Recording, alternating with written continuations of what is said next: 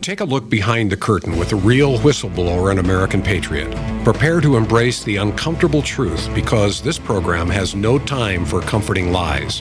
Here is civil liberties enthusiast, Second Amendment defender, and recovering FBI agent Kyle Seraphin.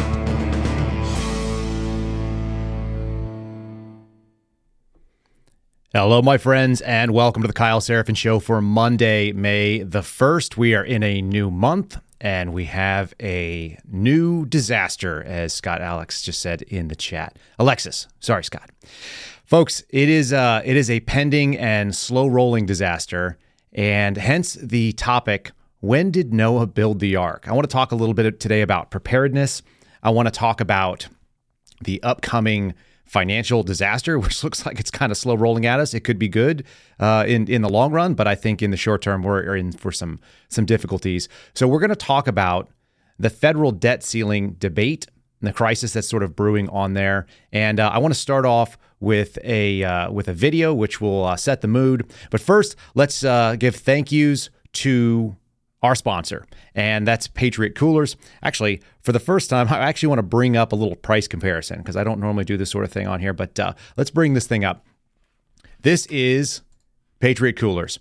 Now, one of the things that you might want to do when you're talking about preparedness, when you're looking at a short term solution. If the power grid goes down, you're probably going to be out of luck when it comes to a lot of things. But refrigeration is one of the things that makes modern America possible. The fact that we can keep foods, the fact that we can keep, um, uh, you know, sort of perishable foods for a much longer period of time. And uh, I brought up Patriot Coolers here because they sell a rotomolded cooler. This is a 50 quart model for 245 bucks, which is a pretty fair price. What I wanted to dig into was here's their here's their model. Uh, you can go to patriotcoolers.com, just click through coolers. If you use promo code Kyle, you'll get 10% off. So that's a, a little something. But I wanted to compare it to a Yeti. There's Yeti's website right there. Uh, they have a slightly smaller cooler, so instead of it being a 50 quart, this is a 45 quart, and uh, it's 325 bucks. It's 75 bucks more, and as I said, you'll save 10% using my uh, my promo code with free shipping. So a better deal than Yeti, and uh, in my opinion, it's equally good looking, if not better. It's a uh, it's got the same kind of color crowd uh, prices options like that. You've got the the same latches. It's a really comparable product and it's one of those things that you can use for a very long time. These things don't exactly expire. Uh, uh, your food will, though, if you don't have something like this to be able to keep it in there. So, uh, by all means, check this sucker out and uh, look at Patriot coolers for some of the other options they have. Like I said, they've got tumblers, they've got uh, the soft coolers, but uh, let's look at the the hard coolers. If you don't have something that's going to be able to keep your food for a pretty good long period of time, then that's probably suboptimal in a crisis. Folks, throw me a uh, thumbs up in the chat if you can hear what we got going on. I believe that we are rocking and rolling, and we're going to get started right away with a video from one of my absolute favorite movies, something uh, many of you probably have seen. It's called Spy Game. It's a Robert Redford and Brad Pitt movie. One of those things that, uh, if you haven't seen it, it's a classic sort of uh, Cold War story. It's one of those things that uh, if you haven't if you haven't dug into what really, really good Hollywood writing would look like, this is it. So I'm going to play this for you and uh, we're going to set the mood. This is the reason why I titled today's show the way I did. All right, here we go.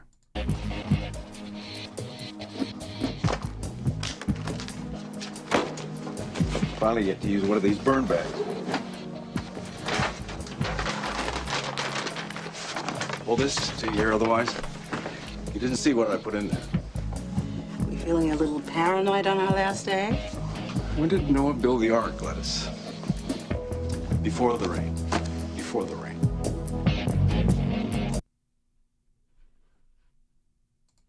And there it is. So, when did Noah build the ark?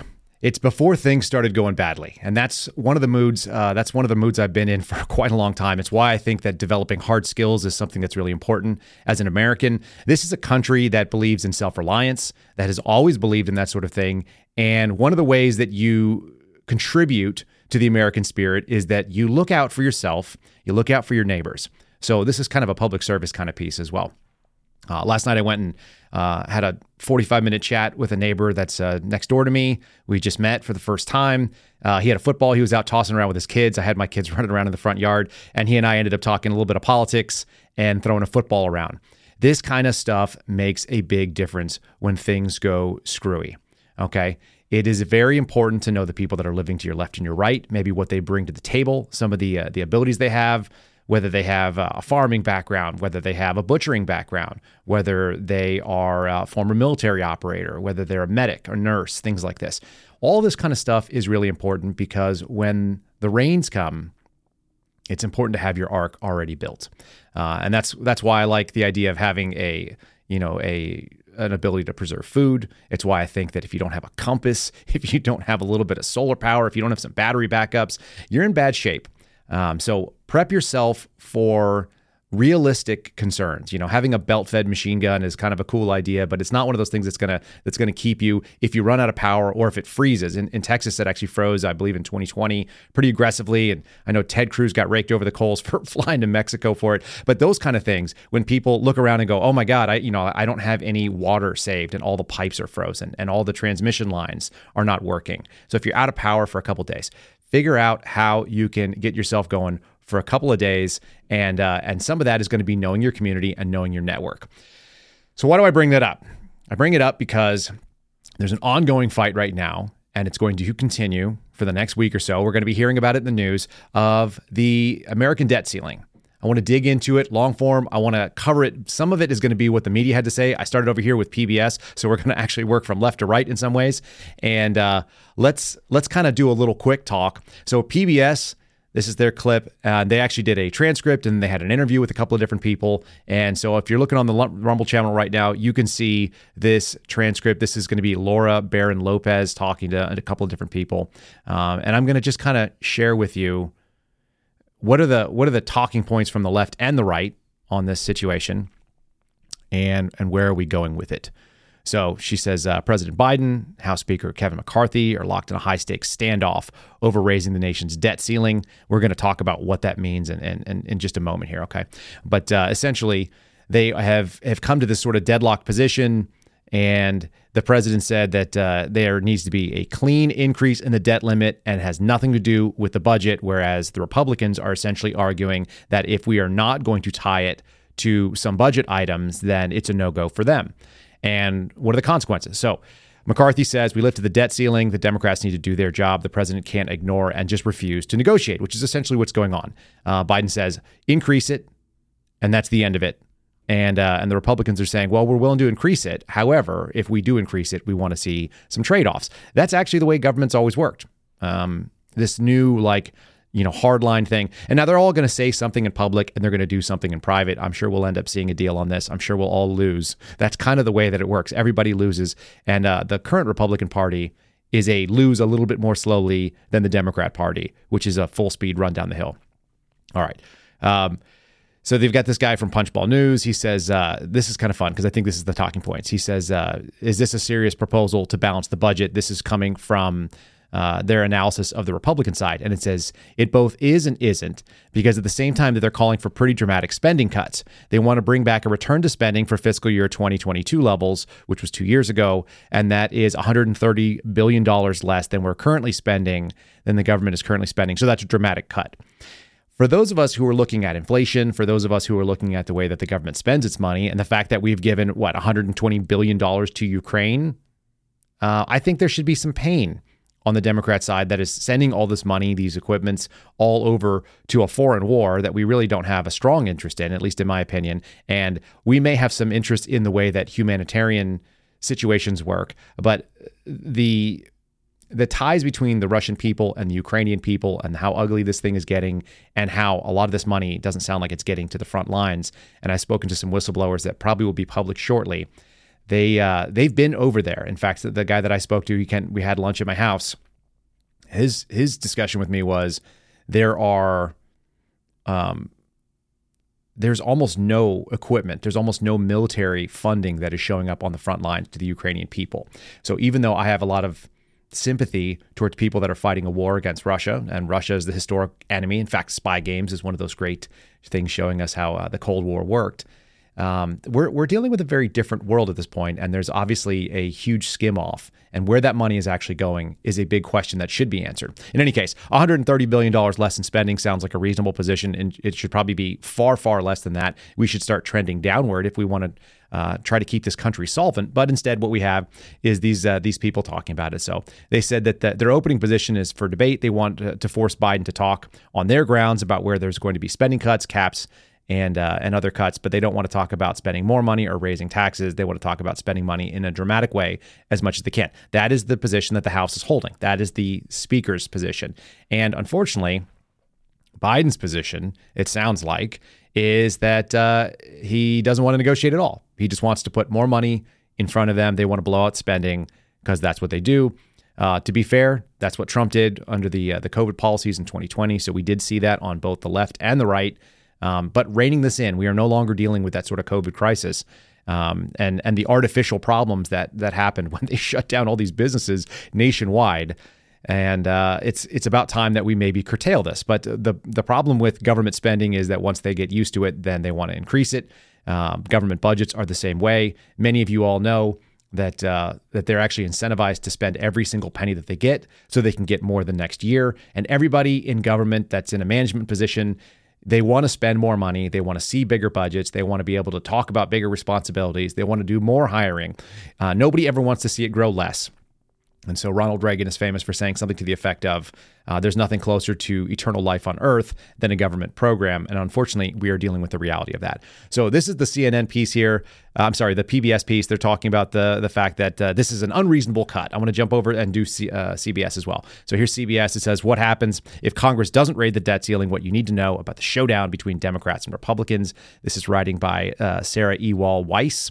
And here's what we're going to hear. They actually do a pretty decent job talking about this. And what's interesting is that not even the facts can be agreed upon, including when the debt ceiling started, when the, the country started pulling against this debt ceiling. So says the, uh, the debate over the debt limit, often called the debt ceiling, is heating up on Capitol Hill. As we just said, government officials, business leaders, economists are raising alarm, saying if it's not addressed in a timely manner, then it would be disastrous. And, and there is some truth to this. We're going to try to talk to the nonpartisan piece of this. I want to also go forward and talk about what a bank says, which I think is also relevant. It says the uh, the limit is going to be the maximum amount that the United States uh, is allowed to borrow to pay its debt. As many of us know, that debt ceiling continues to increase. If the amount of debt uh, that the government has hits that limit and the ceiling doesn't lift, the U.S. would be unable to pay what it owes, and it could default. So most of you probably know this at this point, but the United States government borrows money in order to pay debt interest. What I didn't know is some of that interest and some of that debt is actually debt within the federal government. And that to me is insane. That's what we're going to talk about because I think that is the revelation that most people have no idea about. And I certainly didn't know until I started looking into this. So, this uh, article uh, has a claim the United States debt ceiling is more than 100 years old, first established in 1917 with the Second Liberty Bond Act and set at uh, 1 1, so $11.5 billion. Prior to that, lawmakers would approve every single issuance of debt separately. That is, whenever there was going to be a bond issue, whenever they were going to take a loan, the federal government had to actually approve it and Congress would do so individually. Now, what they do is they blanket approve the amount of debt, and then all these agencies sort of just increase along their um, their own interests in their axes, which is why we are not individually voting on it. We don't see our representatives looking at them as a line item. And a lot of that comes down to uh, a lack of accountability. This stuff goes back towards that Administrative Procedures Act we talked about. 1946 and onward, the U.S. government and specifically Congress has ceded a lot of its authorities to the executive. And that's why the executive is uh, kind of overblown in the way that it is. That's what these executive agencies do a lot of overreach. All right. So, uh, national debt ceiling has been raised or suspended more than 100 times, according to the Committee for a Responsible Federal Budget. I actually don't know who that committee is. I don't know if that's a federal government agency or not, and I wasn't able to dig into it too much because there's enough here to cover without it. Uh, it was recently addressed with uh, President Trump. They talked about uh, suspending the uh, expiration. They roughly wanted to borrow $6.5 trillion more in 2021. This is all COVID spending. And um, that brings to the current limit of $28.5 trillion pretty amazing stuff. It was in the single digit trillions when I was a kid. This thing has grown 30x in my lifetime, and it's definitely not a good thing. Okay, so they talk about what happens if they do not, and this article continues on, what happens if they don't raise the debt ceiling? That's what everybody wants to know. What's it going to do? It triggers so called extraordinary measures. Those actually kicked in in January of this year. So we are actually dealing with the so called extraordinary measures to pay the bills. And so that's why this debt crisis is ongoing and um, it's, uh, it's making it happen, right? So here we go. What happens if the U.S. defaults? That's what I wanted to scroll down to. Defaulting would likely precipitate a historic financial crisis that would compound the damage, continuing um, the public health emergency. So we've got this woman, Janet Yellen, who is obviously acting on behalf of uh, these partisans. She is one of the kind of goofiest people that I've seen as a Treasury Secretary. She she is uh, lampooned regularly, and some of the things she says, inflation will be transient, and so on. What we see is, is that she says this could uh, a default could trigger a spike in interest rates, a steep drop in stock prices, and other financial turmoil. Obviously, we've seen a lot of these things already happening. Uh, if you're watching what your your thrift savings account looks like, if you're a, a, government employee, if you're watching what your 401k looks like, or your personal stock portfolio, many of them are not performing all that well. So, uh, kind of interesting. She says uh, our current economic recovery would reverse into recession. I believe that that would be an argument that many people would, would say that we are, in fact, already in a recession with billions of dollars in growth and millions of jobs lost. Maybe so. Um, Moody's Analytics said it would be a catastrophic blow if we did that, and Americans would pay for a default for generations to come.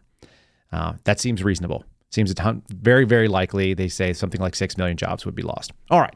So that's CBS and, and PBS talking about it. And they want to know, they're going to kind of cover down here where the, the people stand. Essentially, what the Democrats are saying is they want to just keep spending and they have all these different things they would like to spend on. A lot of them are what we would call entitlements, which are strange to me because I don't think anybody is necessarily entitled to anything. And yet, uh, that is the nature of the piece. Let's go to Reuters, which is a little bit more towards the middle, still center left, I would say. Democrats and Republicans digging in on the debt ceiling. This comes in from uh, about four days ago. And this is uh, writing by David Morgan and Richard Cowan. Uh, they're going to cover the same sort of things uh, a day after the House of Republicans approved a Republican package. So you need to know the Republicans have advanced a proposal, right? They have advanced something saying this is what we would like to do. And generally speaking, in negotiations, you make an offer. Um, I actually had one of these funny instances. I had somebody come in and try to buy a, uh, a trailer that I listed online. It was an RV that we actually started the Kyle Seraphin show in. It's the original location of the of the TKSS, as my buddies call it. And uh, so we have this this trailer. I put out a price, and then you come in and you want to buy my trailer, and you say, "Well, what's your best price?" It's like well, I already named it. And so the Republicans have, have thrown out the opening offer. This is the way it's supposed to be. Um, you put out the opening offer, and then somebody comes out and says, Well, I'd like to counterpropose. And then the negotiation goes back and forth, hopefully in good faith, that two people are, um, are going to arrive at a mutually agreeable piece. And uh, the Republicans have done the opening bid. That's to say that they actually got it through the House of, Re- House of Representatives and it was passed on, I'm sure, narrow margins, but still, it would lift the borrowing limit and it would cut down some of the spending. And that's what the Republicans want to see. And the Democrats only want to do what they want to do and they don't want to they don't want to move anymore. Now, thinking that they have a hard line when this country is so when this country is so divided, it's almost 50-50, right? You've got 50% of this country voting Republican, 50% voting Democrat. The urban areas of this country almost exclusively are, are, blue, and the rural areas are almost all red, and a lot of the suburbs are red as well. Then you don't have a mandate to come in and just say, I'm going to do whatever I want. You're not able to do that. That's not reasonable. And so they're they're playing a ball game that they don't actually have the strength to play. So the president, this is uh, uh, Mitt Romney, who by no means is a uh, a very conservative individual. He says the president is the person who now has the ball in his court. That is the most weak passive statement, by the way. That's perfect for Mitt Romney. He's kind of a passive talker. The president is the person who now has the ball in his court. The House has passed a measure. They've got to raise the debt ceiling. It's time for the president to respond, other than to say no. So the Senate is where it's going to have to go next, right? And so you have to be able to uh, to mess around in both chambers of our federal government in order to get it on to the president to sign. This is a, a budget uh, proposal. And if they are not going to move forward at all, then you're going to be in bad shape. Uh, this is another Senate Democrat he's saying the same thing. He says you don't use brinkmanship. Brinkmanship is when you basically walk up to the edge and, and tell people like this is the final edge. You don't start with brinkmanship. That may be where you get when you have to do an ultimatum, but they don't have the uh, the power. They don't have the numbers to do an ultimatum at this point. So he says you don't use brinkmanship on not paying our bills to back people into a corner. The president should sit down with McCarthy anytime. Sure, but not to discuss paying our bills. So you've got a Senate uh, Democrat there saying he's saying one thing, but in fact, he's actually backwards.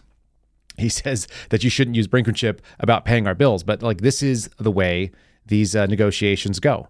You're supposed to start with an opening offer, and uh, once again, failing. And then you've got, I, I, love how they call Joe Manchin, who is a, a sort of like a center left candidate or center left uh, politician. He's been like that for a very long time because he has a very red state, um, but he is a he's a Democratic senator, and they call him a maverick. They used to call McCain a maverick. I think that's really funny too.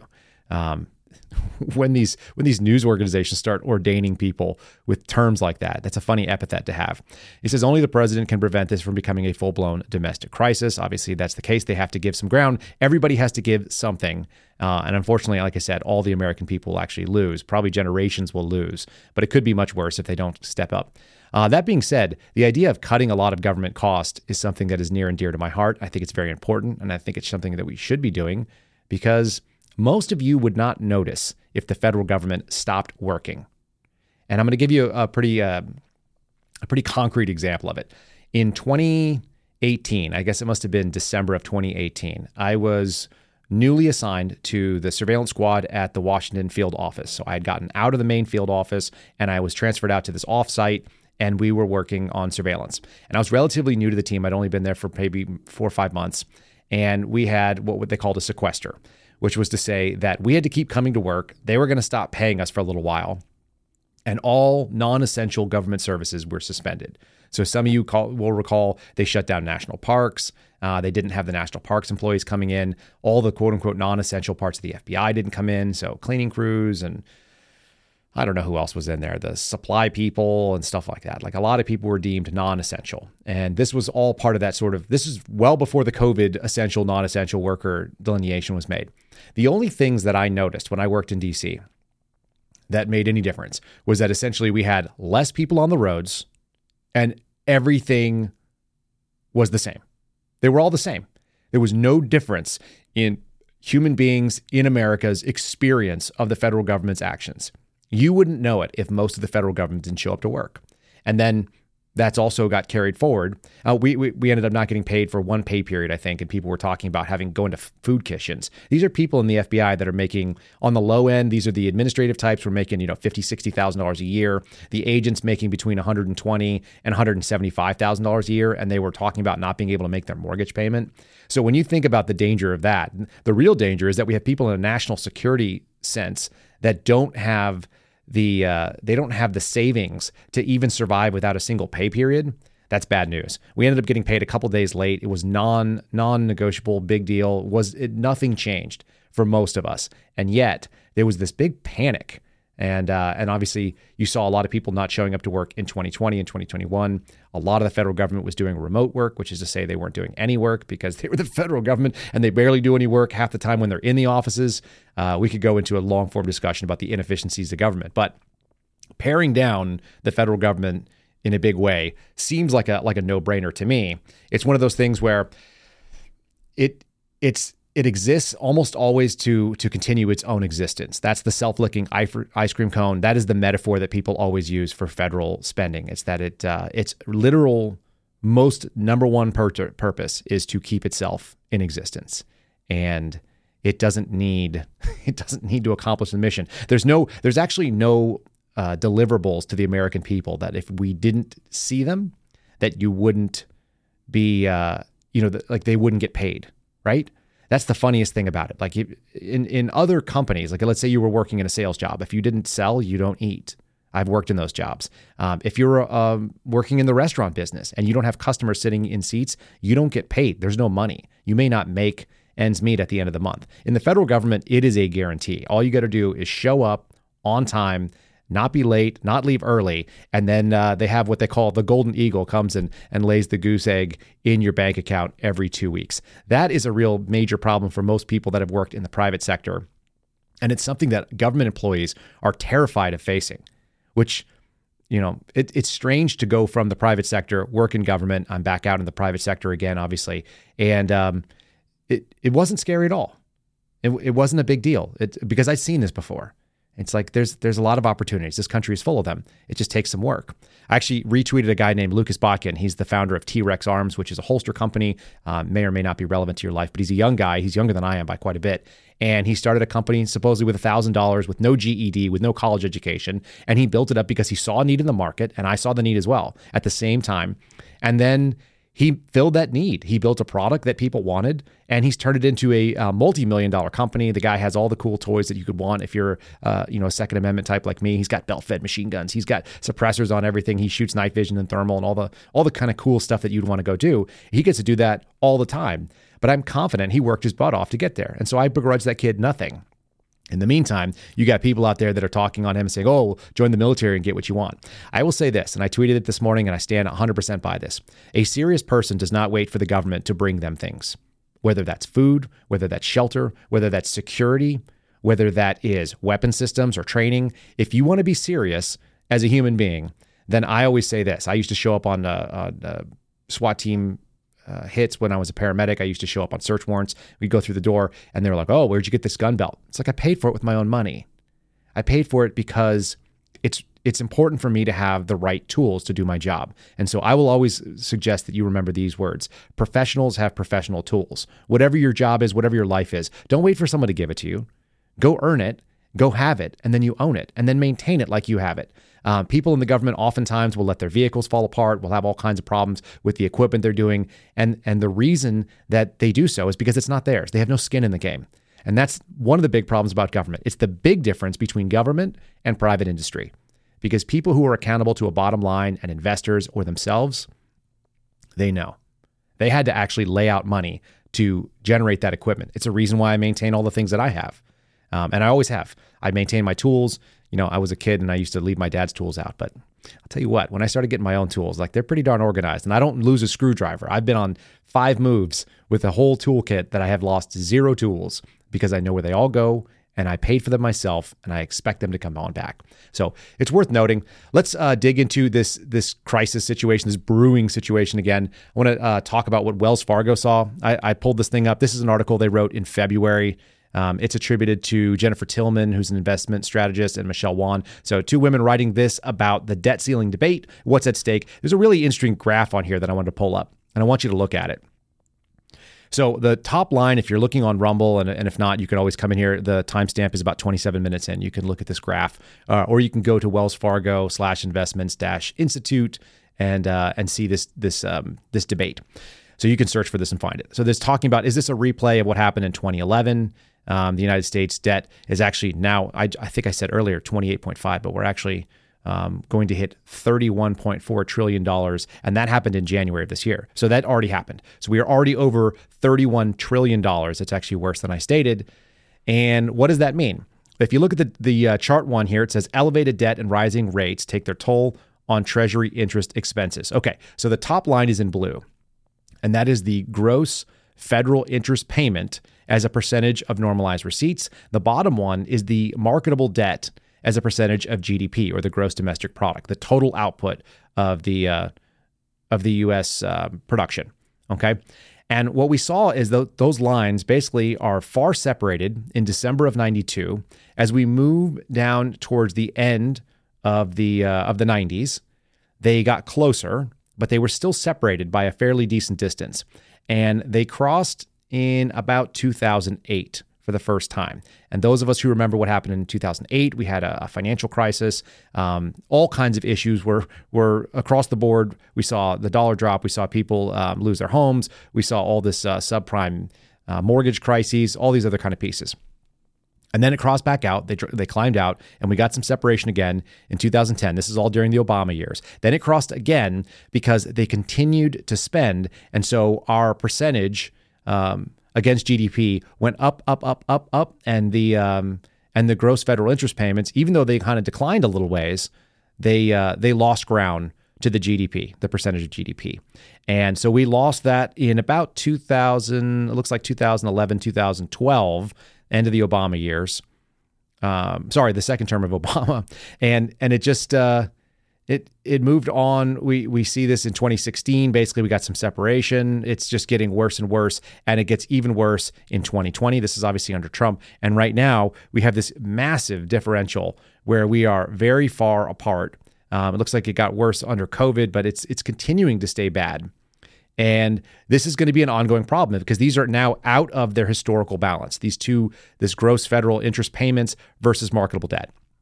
I think it's something to uh, to consider. I want to read here. It says likely macroeconomic consequences. So this is midway down the page. If you decide to go read it on your own, it says at first glance the financial and monetary policy backdrop is less economically supportive now compared with the worst debt crisis in 2011. It means we're in worse shape, less economically supportive, right? It says the Federal Reserve's quantitative easing was a calming influence in the run up to uh, that that period of time, ending just after the debt agreement, which was reached that summer. The combined factors led to rapid market deterioration during the third quarter. This time, the debt ceiling discussions are occurring while the Fed tightens financial conditions and the economy seems headed towards a recession. So at that point, they were doing quantitative easing. They were um, basically printing out money. And I think I've got this here. Yeah. So some people are, are familiar with the the term monitored monetary theory. And I just wanted to pull up a quick definition for people to be able to see it. This is coming from Business Insider. So uh, this is under their personal finance section. It says modern monetary theory, or MMT, is an economic theory that suggests the government could simply create more money without the consequence because it's the issuer of the currency. In other words, it can print money to get its way out of problems. It can print the money in order to pay its own debts is that actually realistic? And the answer is probably not, as many of us are experiencing with inflation. So I pulled up a little quick article on inflation as well, because I just think that's also worth noting. So, inflation and the fall of the Roman Empire. This is an oft quoted historical lesson, but I think it's worth looking into. This is actually coming from the uh, St. Louis Federal Reserve Bank.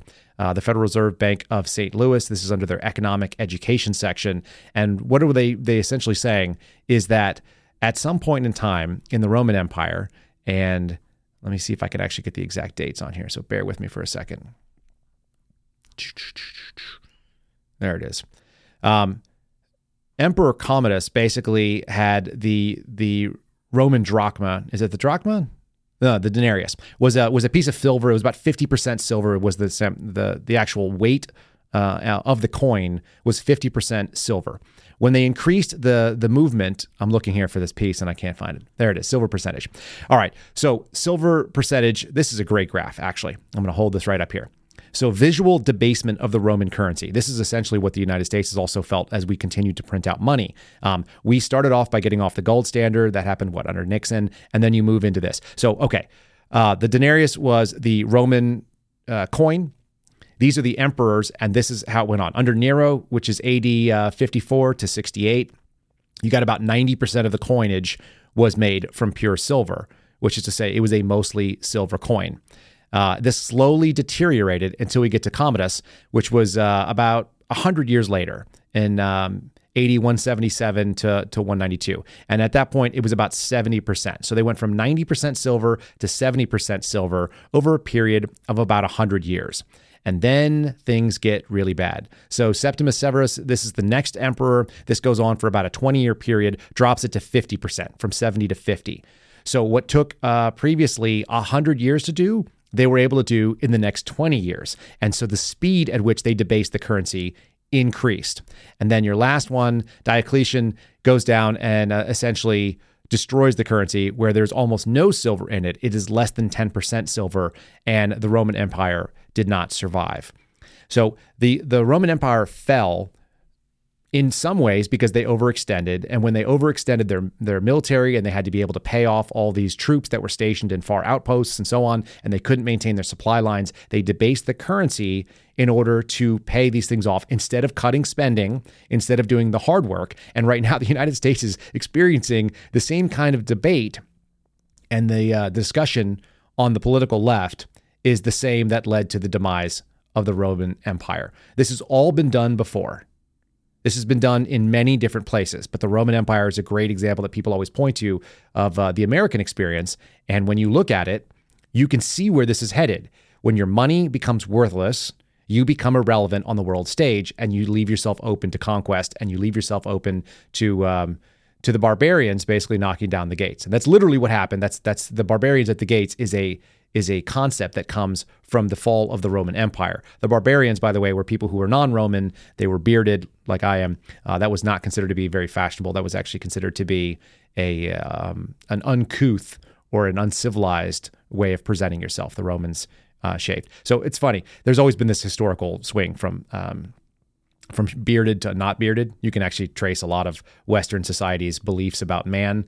Uh, and and also about sort of what sacredness and holiness look like based on men's facial patterns. I didn't mean to get into that too much, but it, it occurs to me. And the barbarians were people who literally barber, which was to say that they had a beard. Um, this is what happens when you spend years studying Latin in middle school and high school. That's my uh, that's my background and that sort of thing. Um, I wanted to continue to discuss this thing under the Government Accountability Office. So the United States government actually has a million of these offices. They have all these different places that you can go and find out information. We spend a ton of money as a country doing self assessments that nobody reads. So let's read one. Let's read one because we pay for it. This is coming from the United States Government Accountability Office, the GAO. And this article is entitled, or this section of this uh, this website is entitled "Federal Debt and Debt Management." And here's where I think you're going to find something very, very interesting. It says the issue summary: What we need to know about federal debt and the analysis of debt management challenges. Great, federal debt. There's some things in here, and these graphs I think are really helpful because I'm sometimes a very visual person, particularly when it comes to moving money and math. Someone just said in the chat that I'm a barbarian. 100%. I am pro barbarian at this point. I agree with you all that I welcome them coming through the gates at this point and, and, uh, and straightening us up and breaking us into smaller factions. Uh, maybe we're all the barbarians. All right, so federal debt. It says when the federal government spends more, money than it, than it receives, it runs into a budget deficit. This is basics of business 101. If you spend more money than you have, that puts you in a place where you don't uh, where you're going to have to borrow the money. To cover the budget deficits, and the government financial activities, including interest payments, because interest payments are a big chunk of uh, what we do with our money, the Department of the Treasury must borrow money from the public by issuing Treasury securities to investors. All right, so these are T bills, these are going to be Treasury notes, and so on. There's all these different ways that they describe them, and they based on they're based on how long the debt is going to be financed. Federal debt is the total amount of money that the, the federal government owes. This is actually a pretty good tutorial. If you're doing homeschooling, I highly recommend using some of these tools that the government makes available to you. Um, you can teach a lot about why our government is in problems from information that's put out by themselves. And uh, they don't necessarily put a big policy position to it, even though government is pro government. I think you can uh, you can show your kids, especially those in high school, how this works. Um, so there's two ways that it can that it can handle debt. One is that the debt is held by the public. Those are known as investors. This can be institutional investors. This could be um, other countries. We always talk about how China holds a lot of the United States debt. That's um, one of the good news is it's one of the good pieces of news about our conflict with China is that they do own our debt and they can't exactly call it in. So they are financially and inextricably tied to us when it comes to some of these things. It's one of the upsides. I don't think people necessarily always look at it that way.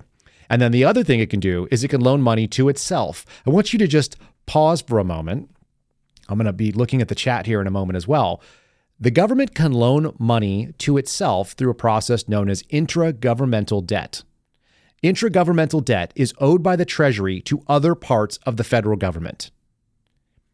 Take a second to consider how insane that is. That might be one of the dumbest things that our government does right now. It is something that is incredibly dangerous.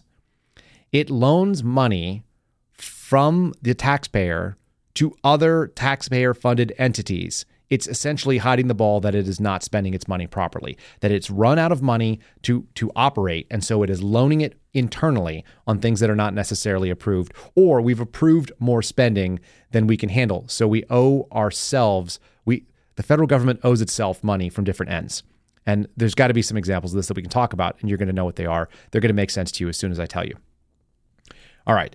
Um, we're going to go down to the graph. This is a graph from fiscal year 2021. A lot of times we have to look in arrears. What it said at that point in time, this is that number I had previously stated $28.4 trillion, 28.5 trillion.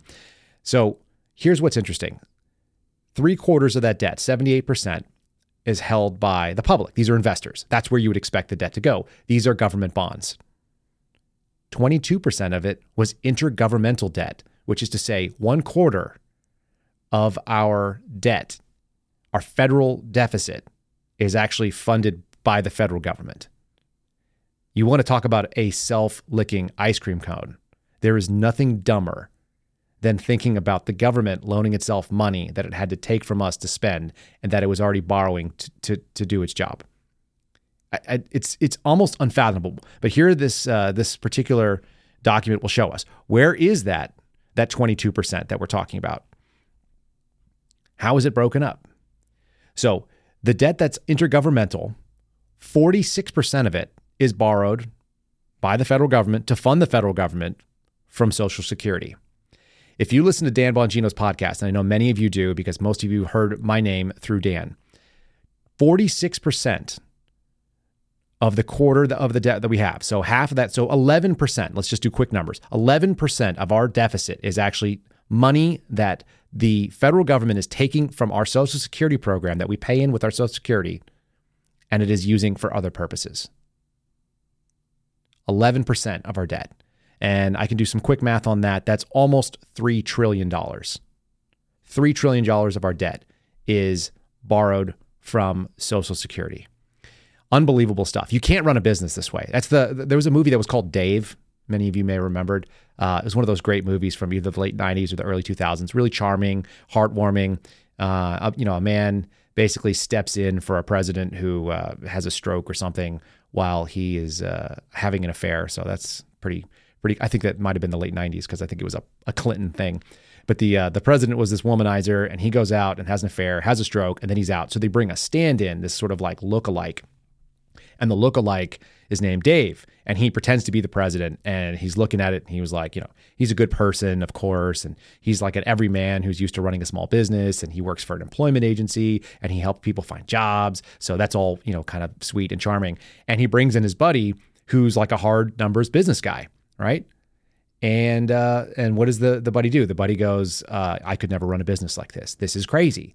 How is it possible that the federal government is running like that? So they balance the budget basically um, at the table with just a couple of people who handle small business. I don't think it's that easy. I, will be honest. I love that Hollywood thinks it is. Um, I love that Hollywood actually used to think that that was a, a marketable position, a balanced budget, because Hollywood is all in for this leftist position now, spending every penny they have. That was 20 years ago. So the left in my lifetime has gone from how do we figure out how to spend our money on things that we want to how much money can we take from everybody and it's the billionaire's fault and some other wild stuff. So pretty nutty. But three trillion dollars of our bit, of our debt is actually taken out of Social Security. Um, here's another really uh, disturbing number. The next biggest chunk of that, almost a quarter of it, 22% again, comes from military retirements and military health care. So the United States government is borrowing um, half of that amount. So what does that come to? About a one and a half billion dollars against military retirements and healthcare. And this is the reason why we're screwing over our vets, it looks like, too, because they're taking the money from these retirement accounts where they belong. We, I mean, we've already promised it. People theoretically pay in with their service.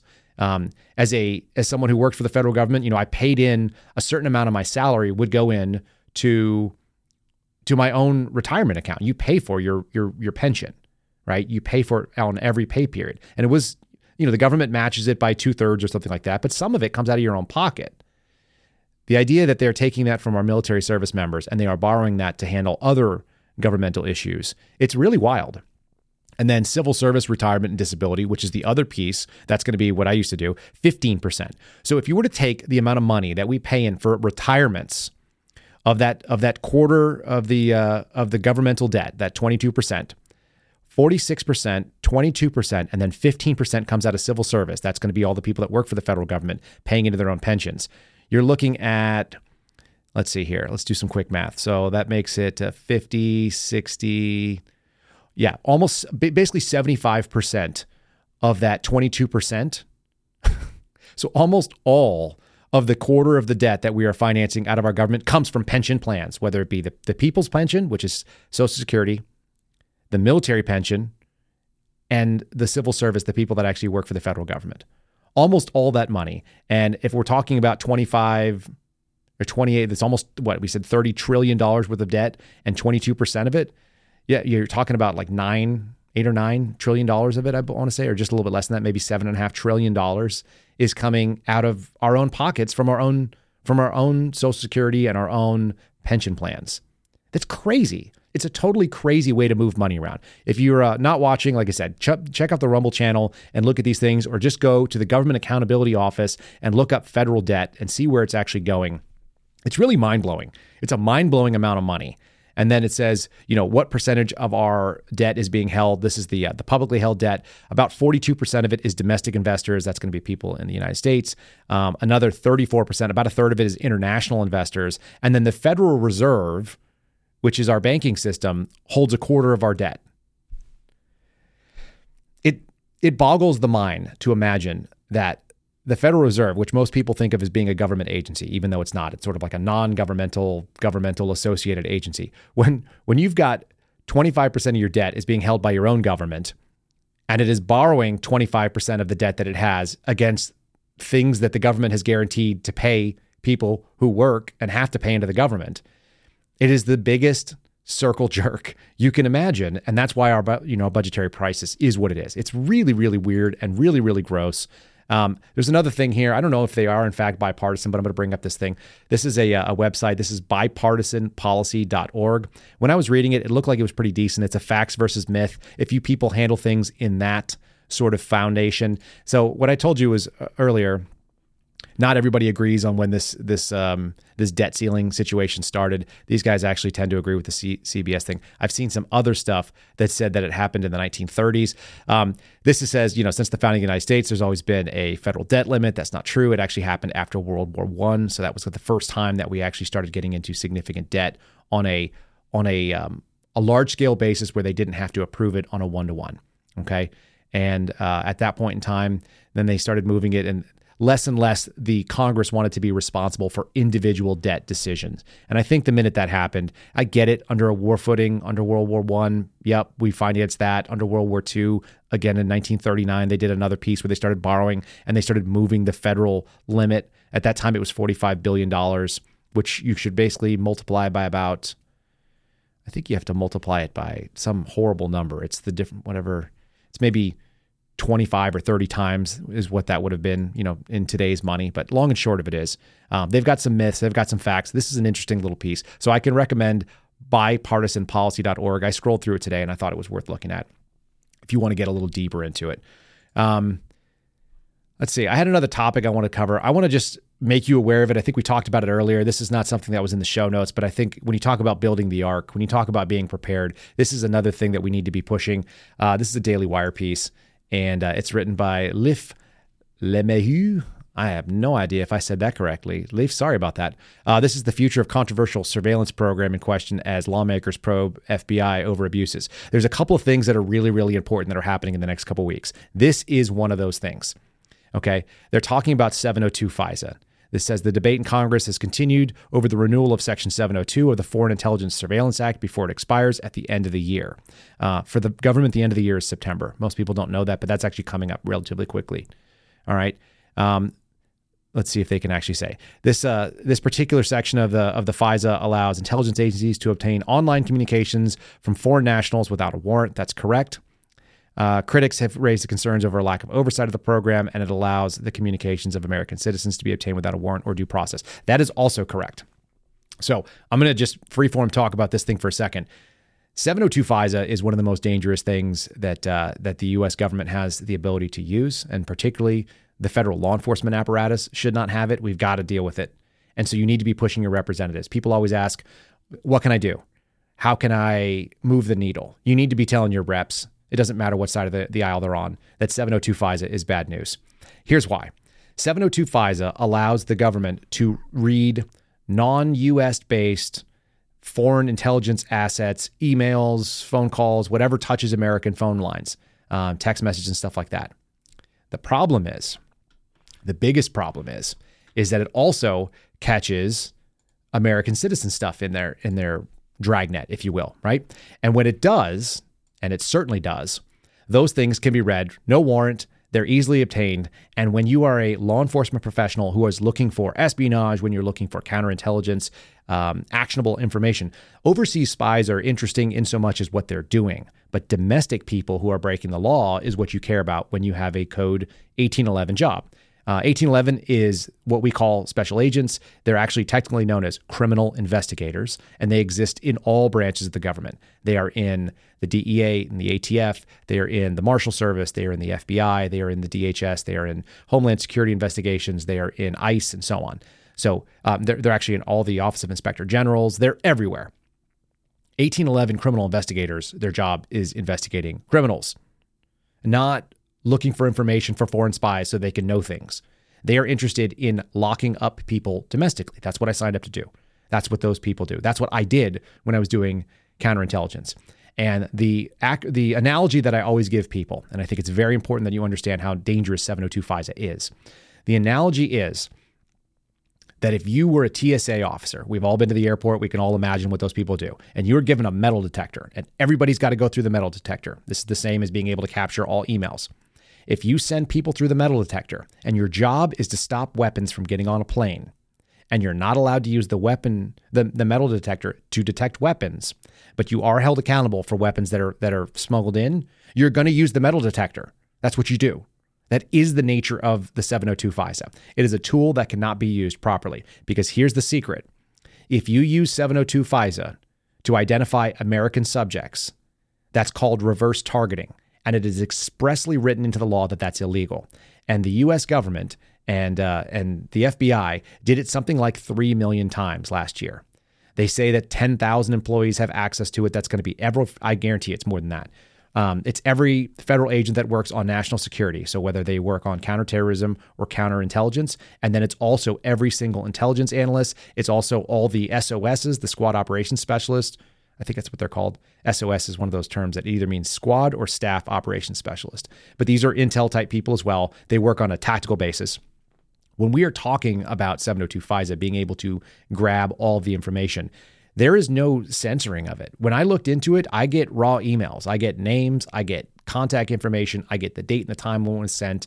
There's a position or the uh, the the actual database was called DWS, I think, uh, but I don't remember what it stands for. It doesn't really make a difference data warehousing system or something, you know, innocuous.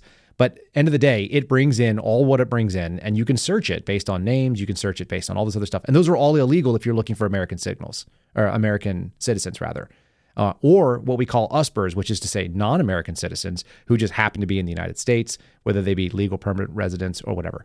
Really, really ugly. 702 FISA. Reach out to your reps. Let them know that this is an unacceptable thing. It needs to lapse. And if you have any questions about that, by all means, you can hit up my buddy George Hill. He's on Twitter at Senior Chief EXW for Expeditionary Warfare. You can also watch our interview with George Hill. I've done it a couple times, but the first interview I have with George Hill, if you go back, you will find out he was a prior NSA guy.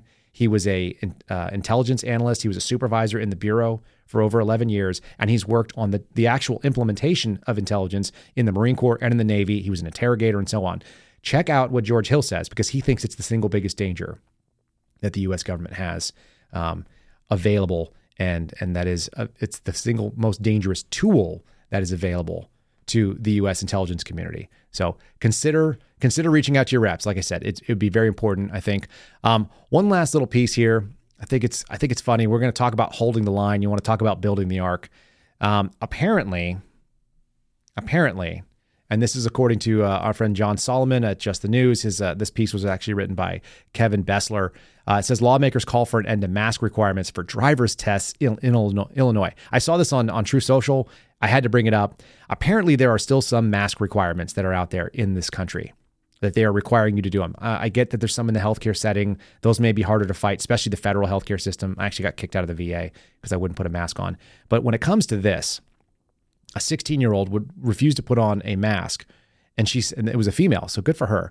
Um, and it made some of the state reps aware that there was a uh, a mask requirement for doing driver's ed and being able to push past.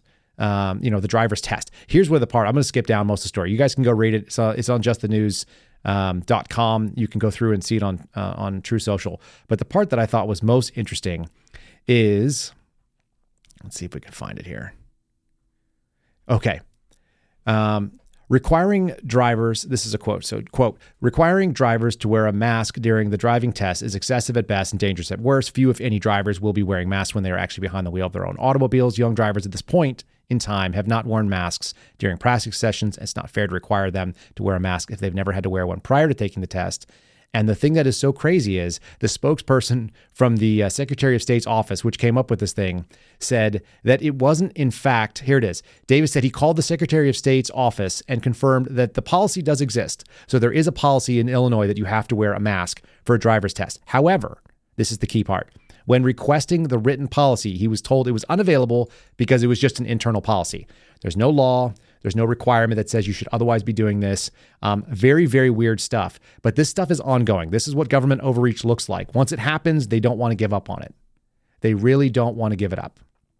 And they don't want to see a ceding of power, of money, of anything else. All this stuff is because the self licking ice cream cone exists to grow itself. And once it's seized on a power, like telling you you have to wear a mask, however arbitrary and uncomfortable and stupid it is, and I know this existed in New Mexico too. They wouldn't let you come into the uh, the DMV or whatever the heck they call it there, the motor vehicle section. They wouldn't let you come in without wearing a mask, and there's no reason to wear one. It's stupid, but they all liked it. They all had the plastic shields up and all that kind of thing. Um, pretty gross, pretty disgusting, but it is the nature of the beast at this point. So we need to push back, draw a red line in the sand, and do not accept. You can't comply with these things.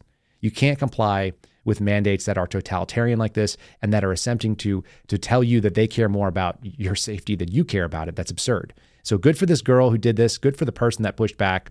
It's one of those uh, pieces. And then I'll just throw a little shout out to to uh, Ted Cruz who is my senator right now, now that I live in Texas. This is Senate Bill 172, the No Mask Mandate Act of 2023.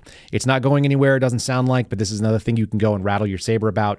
All Congress people should be behind this. This bill would nullify any existing federal mask mandates, which would be a big deal, especially when we talk about uh, people in the VA and, and any kind of government funded healthcare.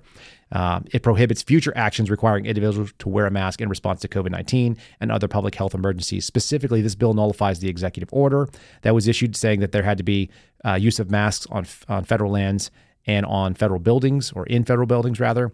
The, it would uh, strike down the emergency order issued by the CDC coming from January of 2021, requiring its use on public transportation and conveyances. If you don't want to have to have the uh, the federal government come after you and make you wear a mask on an airline, on a bus, on a train, if there's Amtrak people that listen to this, uh, you know, these are all possibilities that could come back.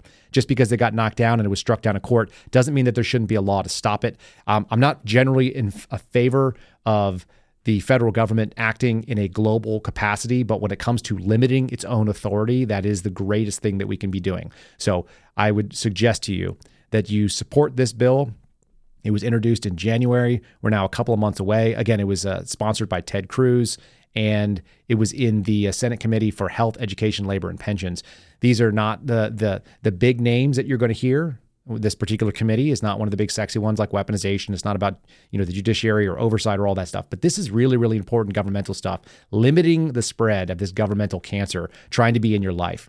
Super important. I really would um, suggest that you guys get behind stuff like that. So reach out to your senators and let them know that this is something that you want them to take on.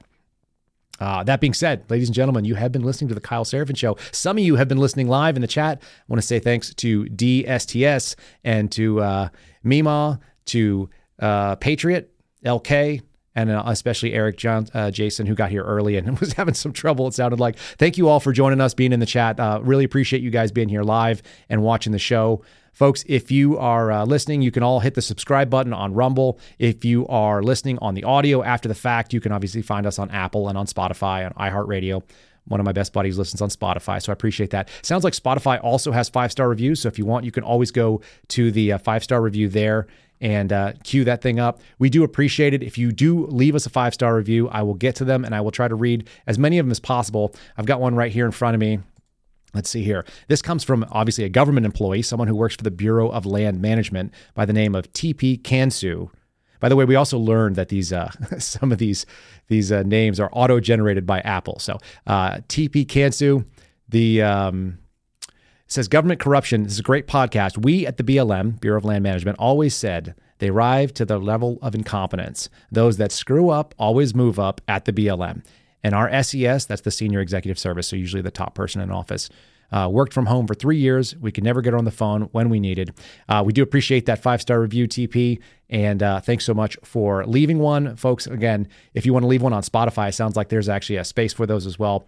Um, you can leave us a comment if you are actually in the live chat right now and you want to leave the live chat and send something there in the comment section. I think that boosts the algorithm as well. Sharon, thanks so much for jumping on with us earlier, Sharon Black. And uh, folks, I will see you all again on Wednesday. Many of you are used to seeing a, a, uh, a long form interview on Mondays. My guest was uh, pulled away with some urgent medical work that had to be done, and we're going to get either a medical doctor talking about fecal transplants and uh, treatment of COVID and also the the treatment of autism, which I think will be fascinated for you. It has to do with uh, FDA overreach and some of the malfeasance that goes on with that agency. And uh, I've also got a federal whistleblower, a guy by the name of Mike Benz, in the queue. And so we'll get them on either like Wednesday or Friday of this week. So we're switching the order around a little bit. Thanks for your uh, your tolerance of that, and uh, we do appreciate it. Like I said, I'll see you again on Wednesday, and uh, again 9:30 Eastern time is when we go live on Rumble. For all of you who joined us from dark to light, thanks so much for joining us too. I'll see you soon. Thanks for listening to the Kyle Seraphin Show. Be sure to follow him on Twitter and Truth at Kyle Seraphin.